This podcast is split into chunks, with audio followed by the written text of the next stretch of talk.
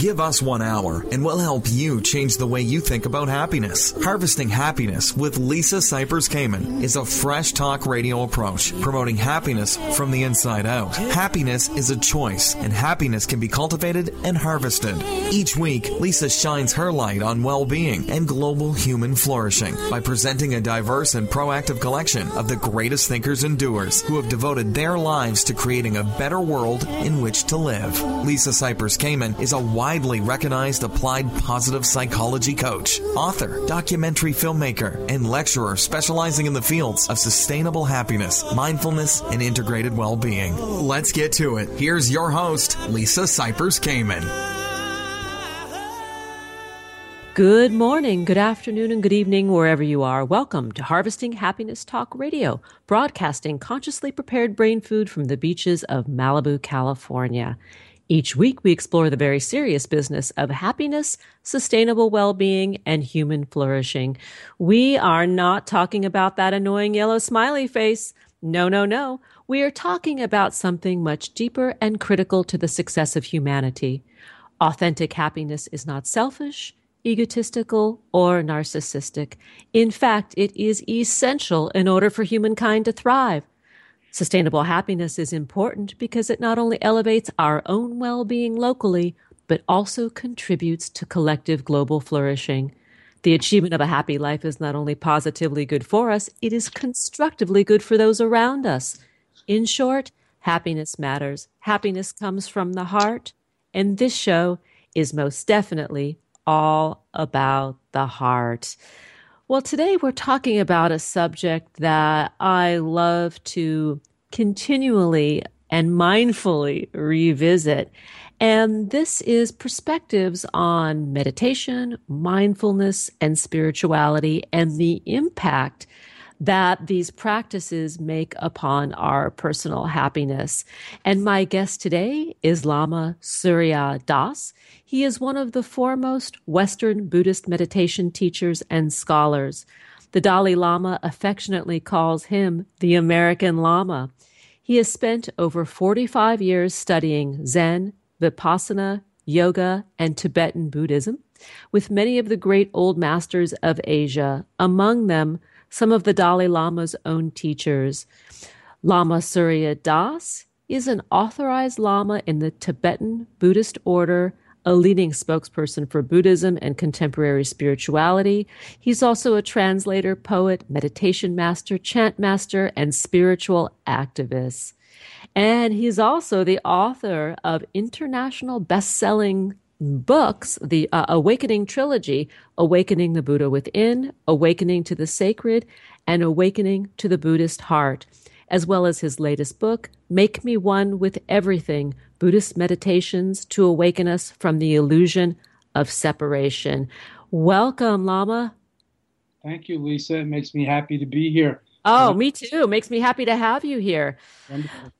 Let's talk about um, your latest book, Make Me One with Everything Buddhist Meditations to Awaken from the Illusion of Separation. What was your inspiration for writing this book? Um, well, I've written over a dozen books of various kinds, uh, you know, uh, in this field, of course, spiritual practice, self inquiry, awakening, opening the heart, illuminating the mind, and so on. Um, the Dalai Lama has been encouraging us all lately, and he even said to me a couple years ago to take it out of the meditation centers and retreats and to the campuses and you know to the public and not to ma- encourage the difference between the sacred and everyday life. So that encouraged me very much to be more spiritually activist and not just to lead retreats and translate the lamas and Tibetan book texts and songs and all, but to really take it to the young people and even learn a little more about things I'm not that easy with, really, like social media and all, you know, new media, etc fast media, but to meet people where they are. So, and, and to see through my own separations of like thinking that that's not for me or um, I want to be more spiritual rather than busy or worldly involved. And so I'm feeling like integrating into daily life is the name of the game today, not seclusion or reclusiveness. in our increasingly interdependent, interwoven era, if we don't pull together, we're definitely going to be pulled apart. And we can see this in so many levels today, outer and even inner, if we look closely. What I hear, you, saying, saying also is about making the work more user friendly, or not the work, but the but the, yes. the experience of mindfulness yes. and meditation. That it's um, yes. absence of labels, you know. Right, beyond labels and beyond distinctions, and also, if we were going to talk about it really at a personal level, beyond separateness means seeing through the illusion of separate self and being less egotistical and selfish, not to mention narcissistic, and more empathic, fe- learning to feel what others feel, more connected, and so on, which brings a lot of happiness and wellness and less loneliness and isolation, and uh, see through the walls between ourselves and others, not to mention not building walls. And I yeah, won't go yeah. further with that into our political scene today. Well, we can touch upon it. We can have a good giggle about it, anyways, even though it's not a laughing matter. No, it's not. And I hope people are going to vote and let the voices be heard. Otherwise, who knows what's going to happen? I, I, agree with you. And in fact, we um, have devoted an entire episode that um, will be airing very soon about um, making sure people know how to register to vote, to get out to register to vote, because it is essential, you know, to exercise not only ri- the right and privilege, but our voices. You know, when we, all of us want to be seen, heard, and understood if when we talk about happiness, right? Right, of course. And we can't be happy alone. I mean, we can be happy momentarily alone, but how can I be happy really medium or long term if my partner, my family, my neighbor is my country, my world is unhappy, or if the globe is unhappy and degraded, you know, the environment and de- degradation we face. So happiness goes deep all the way to contentment and fulfillment and well being for one and all, not just a moment on the lips like chocolate or some other treat. Yeah. Yeah. I, I um I really believe that this uh, illusion of separation is something that we need to really address and doing so in a language so people can understand it. You know, it's not just the special pitch that only dogs can hear, but really making it very available to all. And in the past, a lot of the teachings and the meditations and the um, Buddhist texts and traditions, people p- perhaps have felt intimidated by. And what I hear you saying is the direction of the work and where the Dalai Lama is guiding everybody is to to really write and connect with people on a very very human level to um, demonstrate how that how we are not separate how about how about my joy my well-being is interconnected to yours and vice versa yes exactly and to recognize, or at least to look into, the possibility of recognizing our interconnectedness, our interbeing, as Thich Nhat Hanh, the great Zen master of Vietnam and social activist peace master, calls it, interbeing. That's why in this new book, Make Me One with Everything, Seeing Through the Illusions of Separateness, I invented the term intermeditation or co-meditation, how we can awaken together and not just how we can meditate together or pray together or chant together, which of course we can, but how we can connect with nature, meditate, interbe, into into meditate, co-meditate with like I love the water element, so lakes rivers, ocean. Some other people like sky or space or earth or mountain, gardening. How we can co-meditate in nature or with our pet, just being with our pet or with a child, especially when they're sleeping if we go in their room, all the angels seem to be there, co meditating with our child, whether they know it or not. Good for us. So we connect with all beings, and not just human beings, all beings who are all endowed with the luminous Buddha nature or divine nature, as we call it, who all have right to life. Connect with all beings, human and otherwise, not just our beloved family or lovers, not just our beloved pets or our neighborhood, but all beings, seen and unseen, human and otherwise. So the concept of, of intermeditation or co-meditation is is not very complicated, and for our listeners uh, for whom this may be a new concept, ex- explain how it's done because it's really a very uh, lovely, uh, non-thinking process of connecting with who and what's around you. Yes, we all know how to do this. Like as children, we used to lie down in the grass and look at the sky. So I'm calling that co-meditation with the sky. We kind of forget our worries and dissolve a bit or a lot. So we all know how to do this, but we've kind of forgotten. So maybe it's co-meditating with your lover and looking into each other's eyes or having a nature walk and not being plugged into the earphones and, and, and the cell phone and the grid and just really breathing together and being together. We could be sitting facing each other, meditation style. I mean, a Zen, a Japanese Zen master said hugging was the great American meditation. He said Americans don't want to sit still for 20 minutes or 30 minutes. Hugging, just do it at least for 10 seconds or, or three seconds, not too quick. so ah. oh, meditation. Let's not be square. You know, when you hug somebody in the best sense, you really drop everything and you're just there and you're giving and take, getting at the same time. That's co-meditation. So we can extend that to with our pet, with the things we love, maybe co-meditating with music. It doesn't have to be silent, but I would advise maybe don't have the words. Yeah. I want to say something about the hug and, and the, the, the hugging meditation. Why hugging is such a delicious, juicy, satisfying, calming experience is because when it's done, I believe the, the golden number is six seconds or more, it releases oxytocin, which is the bonding hormone that allows us to feel so connected and relaxed. So it is such a powerful good thing. Yes, I've read into that research. There's a lot of good neuroscience, what I call neurodharma, with the overlap of spirituality and meditation and awakening uh, today and some say 11 seconds or six seconds get those happy hormones flowing and less of the stress hormones and so yeah. on. Yeah. It's an immediate uh, sense soother. We are going to need to take a break, and I want to give our listeners um, your connection places and spaces to learn more about Lama Surya Das, his work, and of course his newest book, Make Me One with Everything: Buddhist Meditations to Awaken from the Illusion of Separation please visit www.surya.org. On Twitter, that handle is Lama Surya Das.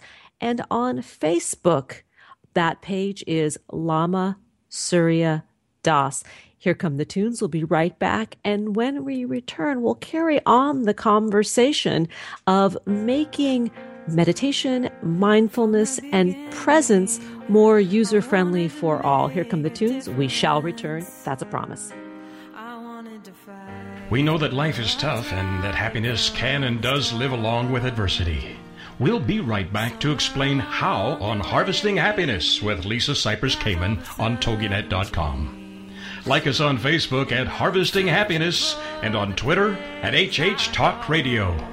Lisa returns with more of Harvesting Happiness following this short break. Happiness is an inside job. Wear the message on t shirts, baseball caps, sterling silver designer jewelry, and more please visit our online boutique at www.harvestinghappiness.com.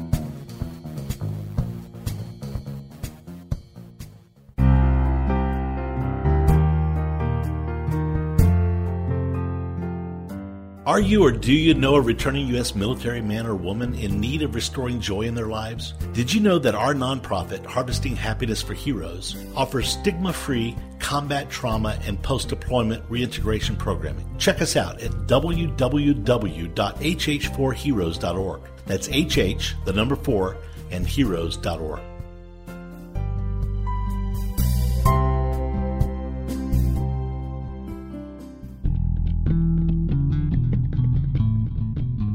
Nothing gives happiness like a free gift. Lisa Cypers Kamen has made her first ebook, Got Happiness Now? 8 Keys to Unlocking a Joyful Life, available at no cost to everyone. Unwrap your complimentary copy now by visiting www.harvestinghappinesstalkradio.com.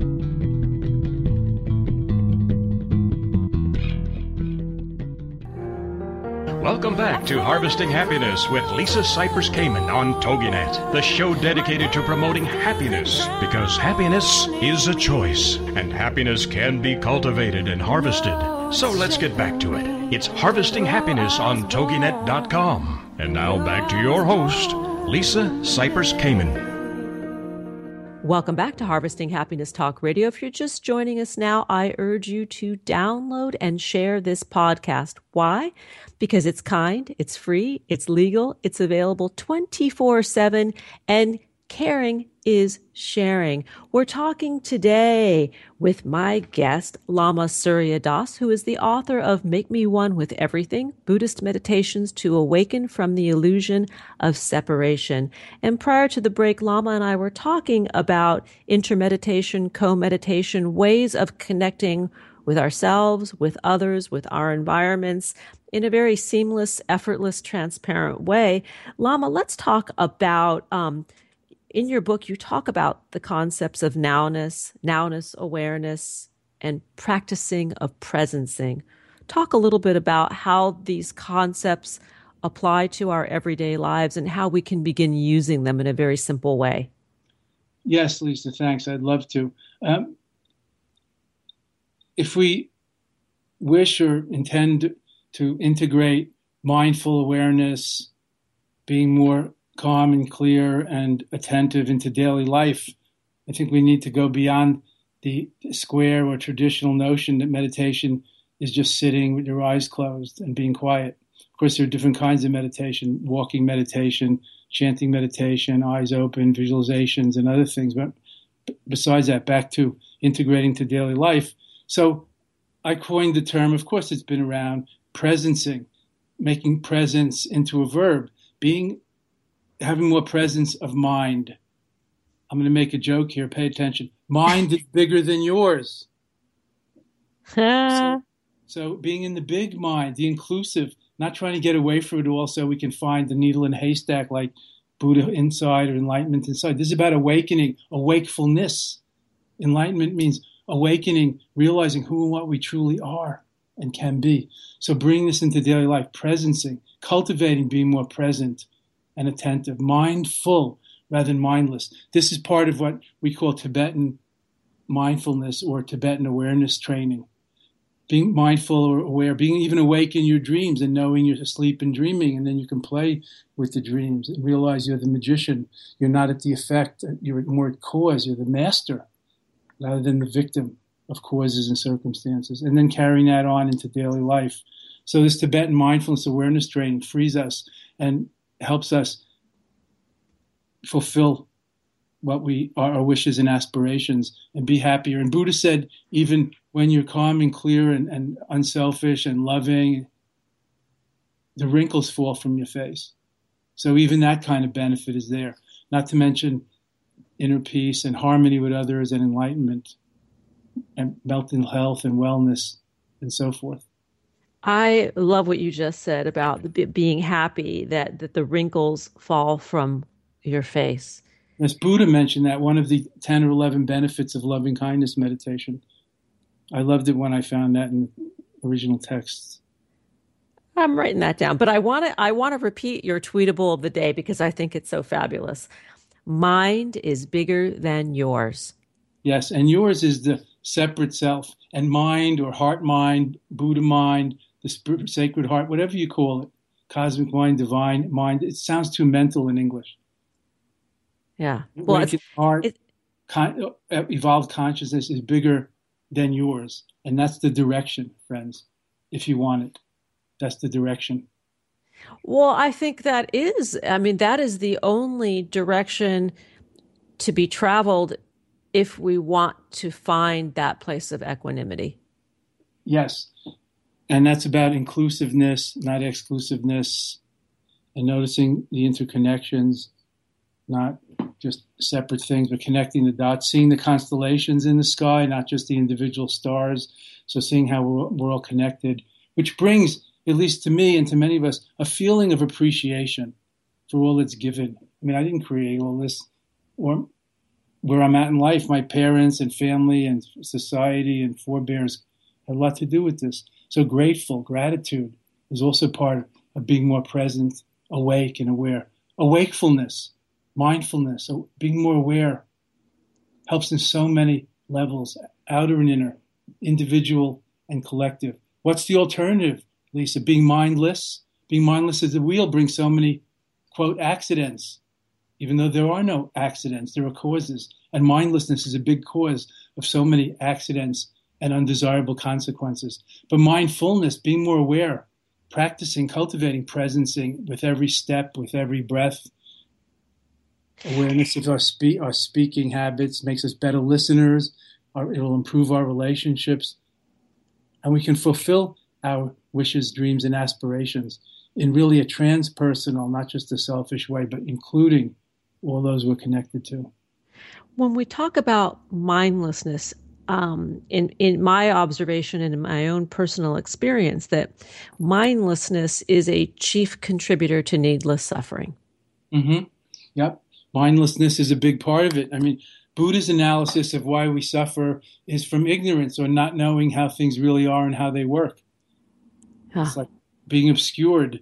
When we clear our windshield, we see a lot better what's always there. So, awareness practice, meditation, self inquiry, there are many ways to do these things, helps clear our vision, our windscreen, and we see what's there.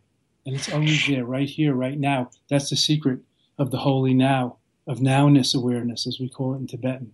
Nowness, being fully present and accounted for, is the ultimate therapy, my dear friends. There's no past or future conditioning, there's no worries or anxiety in this moment beyond the past and, and the future. Yes.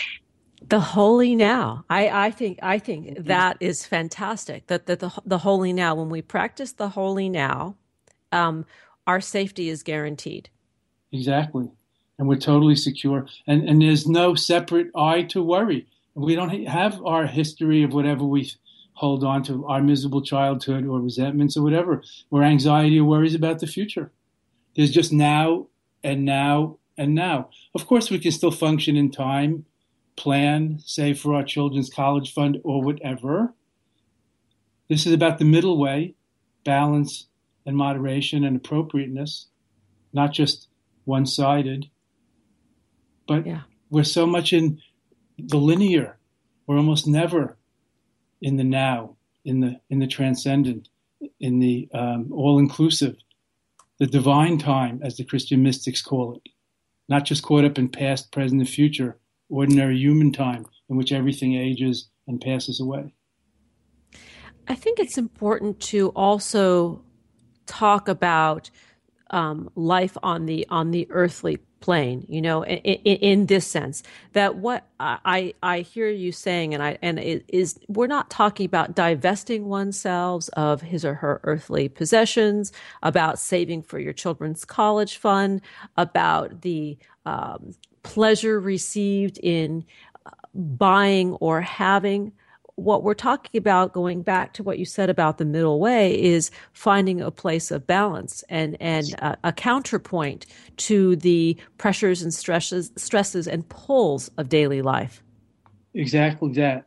Uh, it's, the problem is not things or possessions. It's do we have the things or do they have us? They totally have a hold over us. And you know what I'm talking about, especially if you or people you know are in debt or shopaholics or just always looking for the next new thing and never enjoying or sat- savoring, satisfying whatever one has.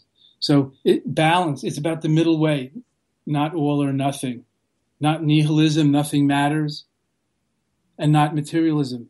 Everything is as real as it seems, or it only matters what I can weigh and, and, and hold. No, there's a middle way. There's a spectrum there. Of, for example, ba- rebalancing need and greed we all have legitimate needs. And then, but sometimes greed takes over and brings those kind of problems. Um, re- rebalancing, uh, even our, how we talk. You know, if you're in a relationship, words like always or never, you know, you always, you never, really erode, erode the relationship. So, you know, just, it's not all or nothing. So we don't have to throw it all away. But if we see through the illusion of separateness, and that's why I have these many chapters on different kinds of co-meditation for befriending ourselves, befriending the world, for developing empathy, seeing through the world through the other's eyes. Um, the Mama and the Papa Sutras about love and tantra and family and how the home is the temple and the family is the spiritual community and sacred and all, and how love goes all the way from personal to divine. The, the personal is just the tip of the warm iceberg, the hot iceberg of divine love. So it's a portal. If we can't love one, I guarantee you we probably will never love all. So these are some co-meditations also. Uh, sacred sex and tantra and love in chapter four about relationships is how to bring this into our sex life and, and, and not just be greedy and needy and a sexaholic either. So there's a lot of ways to kneel and touch in the earth in, in, in a sacred way, as the poet Rumi says, infinite ways. Every moment is an opportunity for this kind of sacred living. Even, even at work, even at home, there's no problem, there's no separation. And seeing through the illusion of separateness, we need to look into this, helps free us from so much of our exhausting pushing and pulling, grasping and grabbing and worrying. We can really enjoy who and what we are and, and love the one you're with, as the song goes. Love the one. Yes. Love, love the one you're with, and it, it, even if that one is yourself, and maybe that's the, the biggest challenge of all, right? Yes, yes. oh, self, you self compassion, self acceptance. You don't hear enough about this, friends. Self compassion is so important, not just compassion or kindness to others. Give yes. yourself a break for a change. Loving kindness to oneself. Wish yourself well, not just selfishly. Of course, wishing others well. Loving kindness practice is very important. Benevolence, blessing others. But how about blessing and wishing yourself? Wishing yourself well, friends, wherever you go, whatever you do. Mm. However it works out, including mistakes, no problem. It's all part of it. Yeah, it's it's part of the curriculum, right? Exactly. we are out. Uh, don't get this time. We'll get left back. We'll have to come back and repeat this lesson. So let's look more more deeply into it. It is all within, but that doesn't just mean within oneself. Look deeper. It's within every moment, within whoever you're with, also within everything. The light is even in the shadows. Look deeper, friends. Thank you. Oh, beautifully said. To learn more about Lama Surya Das, please visit www.surya.org. On Twitter, you can find him at Lama Surya Das, and on Facebook, Lama Surya Das. Once again, the book, the most recent book, there are several, is Make Me One with Everything Buddhist Meditations to Awaken from the Illusion of Separation. And I thank you and bless you for being with me today. Thank you so much. Thanks very much, Lisa, and blessings to you and to all who are traveling with us. Love to you. And right back at you. Here come the tunes. We shall return. We know that life is tough and that happiness can and does live along with adversity. We'll be right back to explain how on Harvesting Happiness with Lisa Cypers Kamen on TogiNet.com. Like us on Facebook at Harvesting Happiness and on Twitter at HH Talk Radio. Lisa returns with more of Harvesting Happiness following this short break. Nothing gives happiness like a free gift. Lisa Cypers Kamen has made her first ebook, Got Happiness Now? 8 Keys to Unlocking a Joyful Life, available at no cost to everyone. Unwrap your complimentary copy now by visiting www.harvestinghappinesstalkradio.com.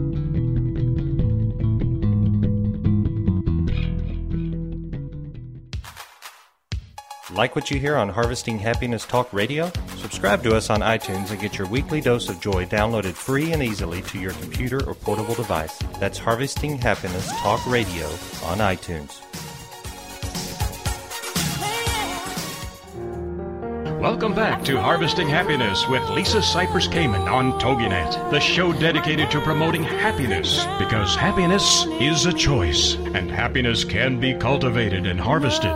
So let's get back to it. It's Harvesting Happiness on TogiNet.com. And now back to your host, Lisa Cypers Kamen.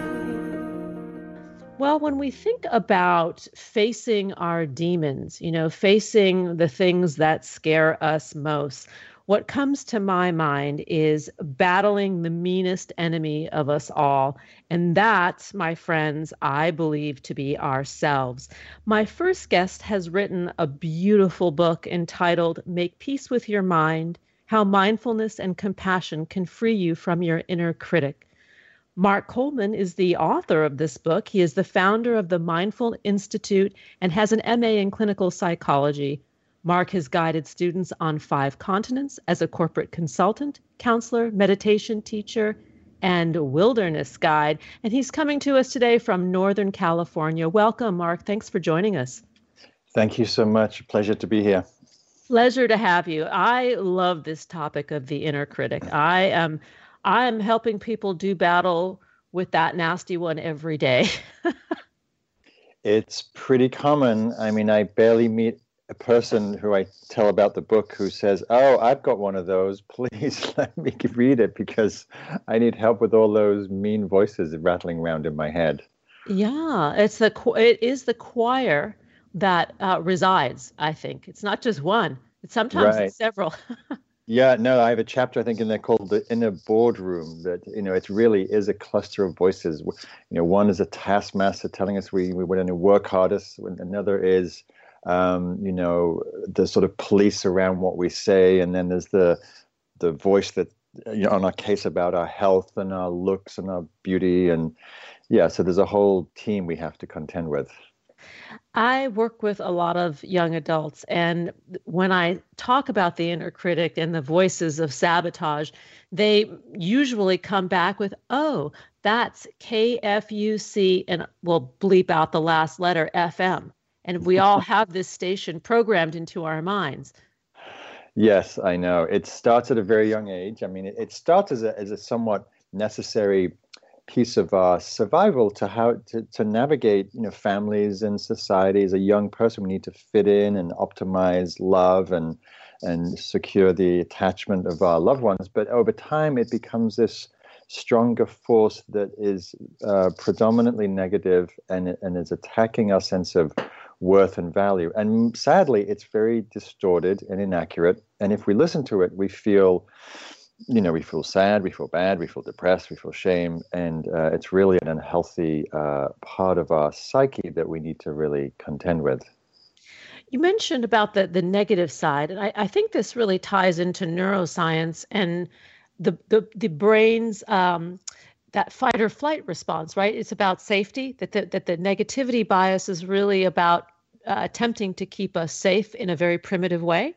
Yes, yes. So you know we are we are needing that safety when we're young, and um, and it does dovetail with that negatively biased brain that's always scanning for threats, and that's how we've survived as a species.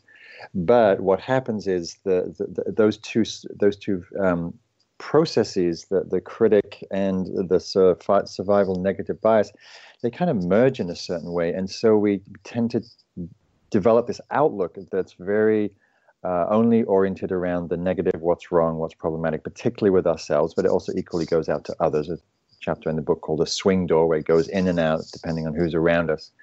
And um, when that voice gathers strength, when, when, we listen to it, when we give it authority and power, um, it can really affect how we see ourselves and affect our sense of well being and, and happiness. Agreed. You, uh, in reading your bio, I learned that you are a former punk rocker. And I think it's important to share this with our listeners because um, if you look at your photo today, you're you're an attractive man of a certain age, you know, in the ripe, juicy middle of life. And as parents, many of us have teens that might be exploring themselves. Give us hope. Okay, so yeah, I was a particularly young angry uh, punk rocker. I was an anarchist. I was squatting houses in London. I was, you know, really political, and um, and everything was seen through this veil of negativity and anger. And I thought the problem was out there, you know. And there's, of course, there's plenty of problems out there, and it's very easy to find an object, to, a target to justify our anger. And um, but I was also deeply unhappy, and that that negativity and that that uh, hatred was also pointed towards myself. And I was somewhat unconsciously looking for a way out of that pain because I was pretty unhappy and miserable.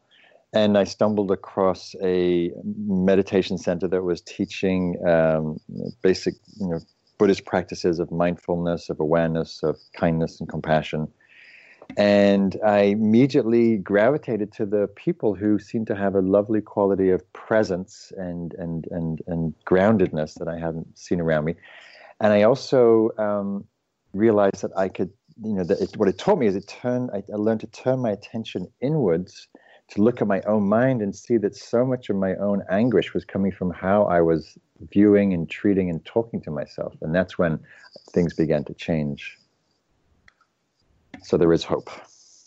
There is definitely hope, and and I I like the story of your story of transformation because it really illustrates how um, sometimes we have to go through these difficult times and the value of suffering in that mindfulness process to come home to oneself. Yeah, I think, you know, if all of us were swimming around in bliss and happiness, I don't think any of us would do much inner work or therapy or meditation or whatever else that helps to wake us up and evolve. And I know for most of my students, they walk through the door because there's some kind of stress or pain or hurt or suffering and um, and so we can use that. You know, pain is what transforms us. It's it's um, you know as as uh, Leonard Cohen says, you know, it's the crack in the heart that lets the light in. You know, and so we can use that. We can use that impetus from pain to really look and to understand, what really brings uh, a thriving, flourishing life. In your book, Make Peace with Your Mind How Mindfulness and Compassion Can Free You from Your Inner Critic, the book, you, you offer quite a lot of very simple and um, easy to digest and apply tools. Talk a little bit about that. Yeah, so um, after each chapter, there's a practice or a technique, and there's a chapter called the Inner Critic Toolkit, which is a variety of techniques to work with a critic. So the the subtitle of the book is How Mindfulness and Compassion Can Free from the Inner Critic. And so those two skills, mindfulness, which is basically awareness, self awareness, uh, and compassion, I think are the two foundational skills. And the awareness is necessary because if we're not present, if we're not aware of the thoughts in our head, they'll just keep going. If we're not aware of how negatively judgmental uh, and in, inaccurate they are, we'll believe them and so we need to recognize, we need to name the thoughts, we need to create some space between the thoughts and us.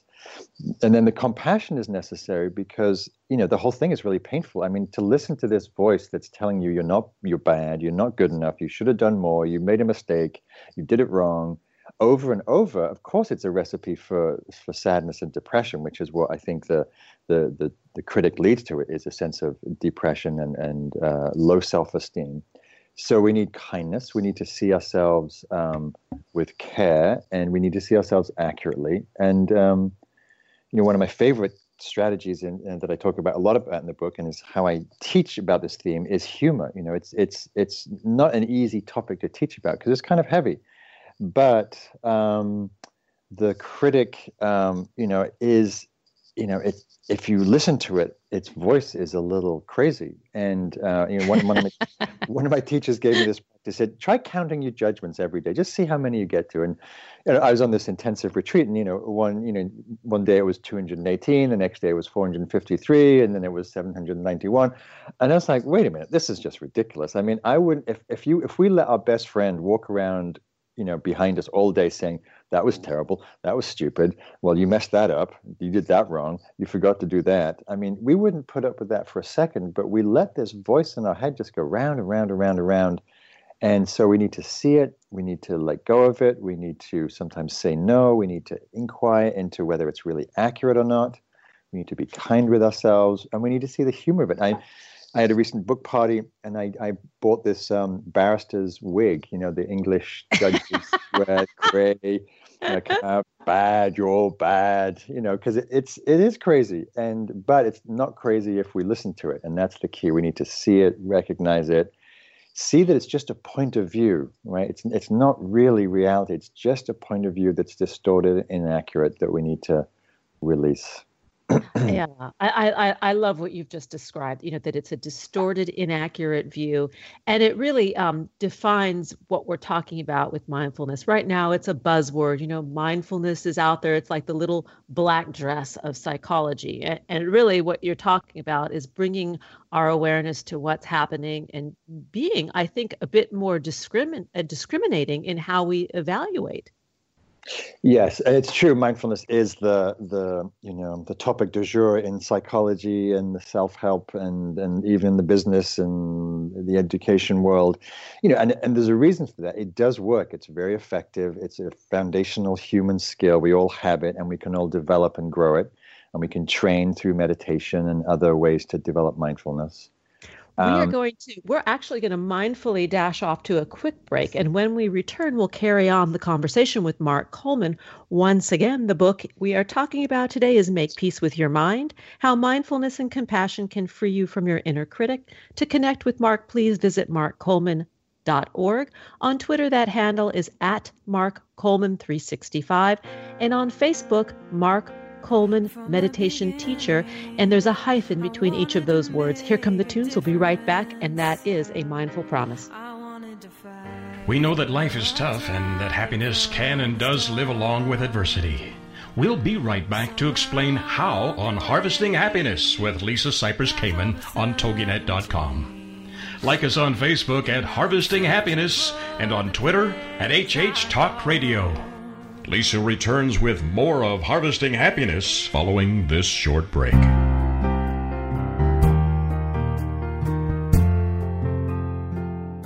Are you or do you know a returning U.S. military man or woman in need of restoring joy in their lives? Did you know that our nonprofit, Harvesting Happiness for Heroes, offers stigma free combat trauma and post deployment reintegration programming? Check us out at www.hh4heroes.org. That's HH, the number 4, and heroes.org.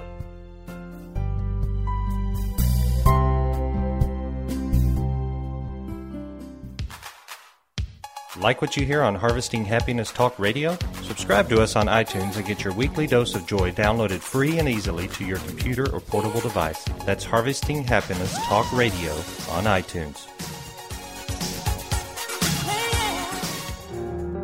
Welcome back to Harvesting Happiness with Lisa Cypers Kamen on TogiNet, the show dedicated to promoting happiness because happiness is a choice and happiness can be cultivated and harvested. So let's get back to it. It's Harvesting Happiness on TogiNet.com. And now back to your host, Lisa Cypers Kamen. Welcome back to Harvesting Happiness Talk Radio. If you're just joining us now, I urge you to download and share this podcast. Why? Because sharing is caring. It's kind, it's free, it's legal. We are available to you 24 7, and we are talking with Mark Coleman about his new book, Make Peace with Your Mind. We're talking about the inner critic and how to silence the choir that lives in our heads. Mark, you make a very interesting point in your book about um, accomplishing things if we stop listening to the inner critic. Is the inner critic of value in any way? Right. Well, some would argue that there is, in that it's trying to help us, you know, whether it's not forget things or do things better or improve or get out of bed in the morning. Um, but the problem with the critic is it's it it judges us in a way that's shaming. And when we feel shame, we feel collapsed, we feel small, we feel stupid. And it's not the place that we're really going to be motivated to do something. We're motivated out of inspiration, out of positivity, out of possibility, out of uh, hope. And so, um, you know, I hear this a lot. People say, oh, you know, how can I do my work? I'm a lawyer. I need that quick judgment. And I make this important distinction in the book, and there's a chapter devoted to it that we need to d- make the distinction between judging, which, the way I'm using it, which is a negatively laden emotional kind of attack on who we are as a person and our goodness, and uh, a discerning, assessing, evaluating, discriminating thought, where we, you know, we need all those essential discerning skills to navigate life, make choices. But the judgments basically just make us feel bad and worse, and they're not healthy places to motivate us. And even if we do use them to be motivated from, it's never enough. It's never enough work. It's never enough money. It's never enough success. It's never enough health. And so, and the more we listen to that voice, the stronger it gets. We want to find other ways to motivate ourselves out of inspiration, uh, out of our conscience, out of you know love for our body, etc. I am thinking about this this uh, capacity to judge, and when we judge ourselves and we're very judgy or judgmental of others, we're really projecting part of our business out onto the world. Right, and we do a lot of projecting business out onto the world. You know, and, I said that there is this, you know, the phenomenon I call the swing door. You know, that what we judge inside, we judge outside. If we like spending the day judging everybody we see at work and on the street, we come home and there's, all there's left is us. So we're going to be on the end of that judging sword. So it's just really important. You know, the basis of neuroplasticity is, you know, um, what wires together fires together. And so what we practice, we become. And if we want to um, be a very critical, negative, judging person, then all we need to do is practice that all day, which we might. But if we want to be a kind, caring, generous, um, optimistic person, then we we can, we do have that choice to orient our attention and our mind that way. But it does take some practice. It does take some awareness. It does take some shifting that negative habit. And you know, talking about judgments, and um, the United States has just gone through an election. Um, many people are not very happy with the outcome of the election, and I hear people talking about experiencing depression, feeling sick. In some cases, I heard stories of people not even getting out of bed for days after the election. And the reality of it is, change is the only constant that we know for sure. And how do you uh, advise people that come to you and cannot get past? obstacles the election being one of many um, that are that they're confronted by yeah, no, for sure, it's very worrying times, um, and what's happening in the the upcoming administration and the various appointments that have people who have very, in my perspective, very con- worrying histories, um, yes. whether it's connections to the far right or to big oil lobby interests. Um, and certainly the environment's going to be under attack, and as, as you know, a ra- wave of racism and homophobia, which is very uh, distressing.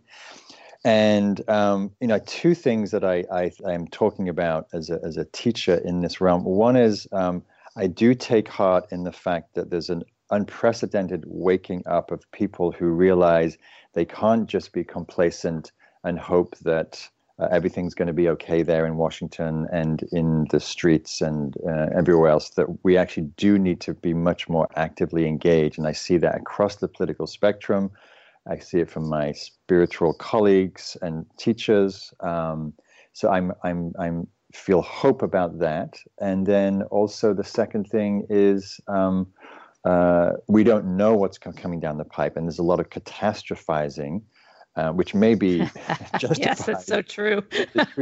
you know, as as as President Obama said, um, you come in thinking you're a freight train, but you get slowed down and bogged in the marshes because you you have to move through the the mire of Washington administration and bureaucracy. And so, even though it seems scary, and it is scary, I think, from my perspective, that actually um, much can, much less can get done than it than than we realize, and we need to still be very vigilant and active and engaged.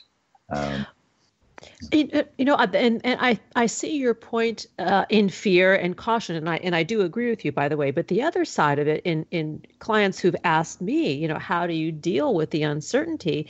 I, I sort of rein it in and take it back to the self and controlling the things that we can, you know, our side of the street, and that comes from the discipline of mindfulness and and and holding a compassionate heart not only for ourselves but for others. Because at the end of the day, our struggles, no matter where we sit in the world, are basically the same. We are all wanting that same sense of peace, safety, and happiness and contentment. Yeah, I think one of the biggest um, mistakes that I see um, is that is we, we overlook. I think for the most part, as humans, we have the same values. We you know we want safety, we want you know thriving conditions for our family um, you know, and we want, uh, you know, community and loving friendships and you know and prosperous you know economy and whatnot but we disagree on the the ideology to get there and we've had so many wars uh, around ideology. And I think it is important this time to also see that there's so much more we have in common that divides us, even though that what divides us is also, you know, we can't overlook that. If it's racism, we can't overlook that. If it's sexism, we can't overlook that. Um, but it's also important to see these people are just like me, that they may have voted differently to me, but they may have voted out of the same reason that they thought this was the best thing I could do for my kids or my grandchildren right. or for my community. And whether we think that's deluded or not, we do share that same value that they want the best for their family and themselves and and their children. Um, and so we need to find that commonality and and and then and then try to work together to look at the distortion that's that's played out in the media and by politicians that's actually have, making people vote against their own best interest. In your book, Make Peace with Your Mind, you have a beautiful practice. It's a brief meditation that really speaks to the heart of what we're talking about. And I'm hoping that you might read it out loud for us? Yes, I'd be happy to. So, this is a practice called Just Like Me, and it's a way of both developing empathy and also seeing how, no matter how so different somebody looks politically, socially, economically, racially, that we're all essentially just like me. It goes like this. This exercise can help can helps cut through the usual barriers that make us feel separate or different from others it is a way we can actively sense our connection with other people, partly by focusing on our shared human experience. Next time you're talking with someone in a meeting at work, looking at others in a cafe or on the street, or at your children's school with other parents, reflect on these phrases. Just like me, this person wants to be happy. Just like me, this person wishes to be free of pain and stress. Just like me, this person has a body subject to aches and pains and aging just like me, this person has had many joys and successes. Just like me, this person has felt sadness, loss, and pain. Just like me, this person desires to love and be loved. Just like me, this person aspires to do their best in life. Just like me, this person wants peace and happiness at the end of the day. As you do this, notice how it makes you feel. Does it allow for any sense of feeling connected, Know that you can return to this sentiment in any moment and see how it can transform your experience of someone as being other to seeing them as being just like you with all your shared human experiences. Try to practice saying these phrases wherever you go. You can also do this exercise as a meditation where you sit quietly, call to mind particular people, and say the phrases to yourself. Saying these mm-hmm. phrases is particularly useful when you are having a conflict or challenging time with someone the more you can sense the similarity between you and them and see that they are not other, the more likely you'll be able to feel a sense of connection and find it easier to relate to them. Ah, beautiful. That's that's quite a powerful practice right there. It is, and in this particular political climate, I think it's really essential to see the commonality, not the difference, because there is so much that connects yeah. us. Yeah. Uh, th- this is uh, one that was taught to me, this meditation, many years ago. And I was really, it took my breath away because it's so simple. And so it's challenging for some of us to do this, but it is a place where we meet, you know, it's Rumi's field, right? Exactly. Yeah. Yeah. What's it, what, how's it go? Teach me a place to see that we are not other. I forget how beautiful he puts it, but um, yeah, no, it's. I mean, every spiritual tradition points to this possibility that we can see our non-separation, that we can see that we're all in the same boat, and certainly ecologically now we're seeing, you know, what one country does here, polluting here, it's going to affect people in Greenland and Borneo. And yeah. so hopefully we're waking up to this this sense of, you know, we, we are all in this together and we either thrive or not together. So that's my prayer for the world. And I will um, amen that.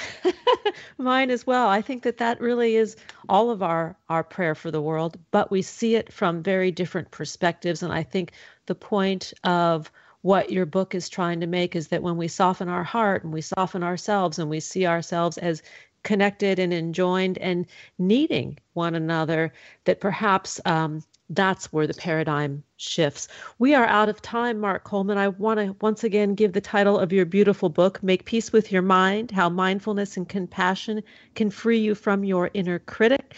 It's got wit, wisdom, practical tools. To learn more about Mark Coleman and his work, please visit markcoleman.org. On Twitter, that handle is Mark Coleman 365, and on Facebook, Mark Coleman meditation teacher with a hyphen between each of those words. Mark Coleman, thank you for being with us on Harvesting Happiness Talk Radio. Thank you so much. Pleasure to be here. Pleasure to have you.